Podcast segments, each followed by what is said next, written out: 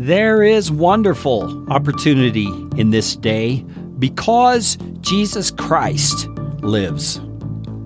And he lives in you if you're a follower of Christ. I hope that doesn't sound hypey. I hope that doesn't sound like pie in the sky too good to be true.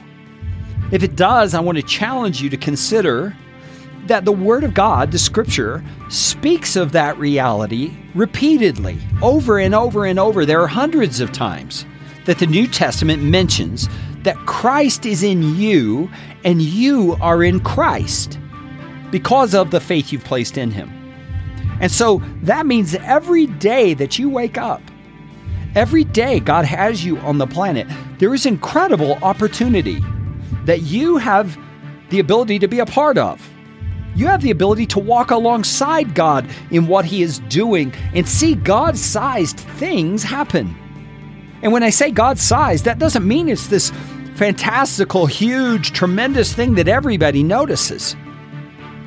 In fact, it's quite the contrary sometimes. Sometimes the God sized thing is a change in attitude that happens in you and is quiet and it's small and no one else really notices it immediately but it's significant because it's the changing of perhaps a lifelong pattern of thinking or feeling or behavior. And it is truly a God sized thing that happens because He is present in your life and you are submitting yourself to the truth of what He reveals to you. And that's what we've been talking about in Colossians chapter 3, verse number 16, where Paul says, Let the word of Christ dwell in you richly when we take the time to ponder God's Word and to think about it and let it shape us, those God sized things happen in us. We become more of what Christ has done for us by giving us a new identity. We, we come into alignment with that new identity. And we cast off the old and we replace it with the new. And we're then able to start living out of that truth that Jesus says is already true of us. It's an identity we have already. We're just learning to appropriate it.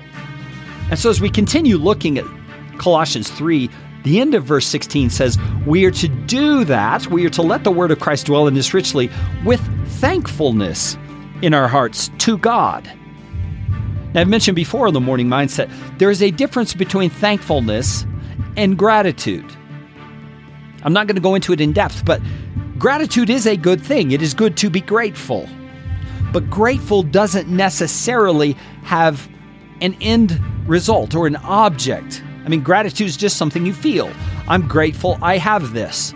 But thankfulness has a person in mind to whom you're thankful. And Paul says it that way exactly. He says, with thankfulness in your hearts to God. See, thankfulness recognizes this isn't just some generic blessing that has happened to me in life. This is something God Himself has done for me, that He's given to me. And that makes it very personal, doesn't it? So when you think about this word of Christ dwelling in you richly, that God has made His truth available to you, both through His Word and through His interaction with you by His Holy Spirit as you ponder His Word.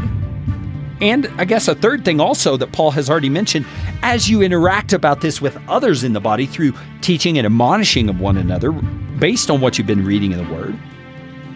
As you see those things, you're able to be thankful to God.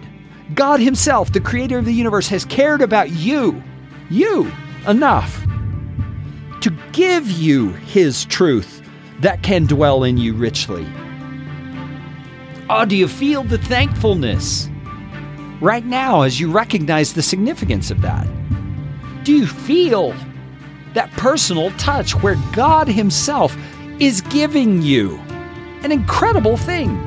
He's giving you His mindset for this day. So, what are you going to do with it today? Are you going to live in an attitude of thankfulness to God? Are you going to let that word of Christ dwell in you richly? That's my prayer for you today. It's my hope for you today. It's why I do these morning mindsets, because I want to see your life transformed by the truth that you hear. Let me know. Carey at livebuildchange.com.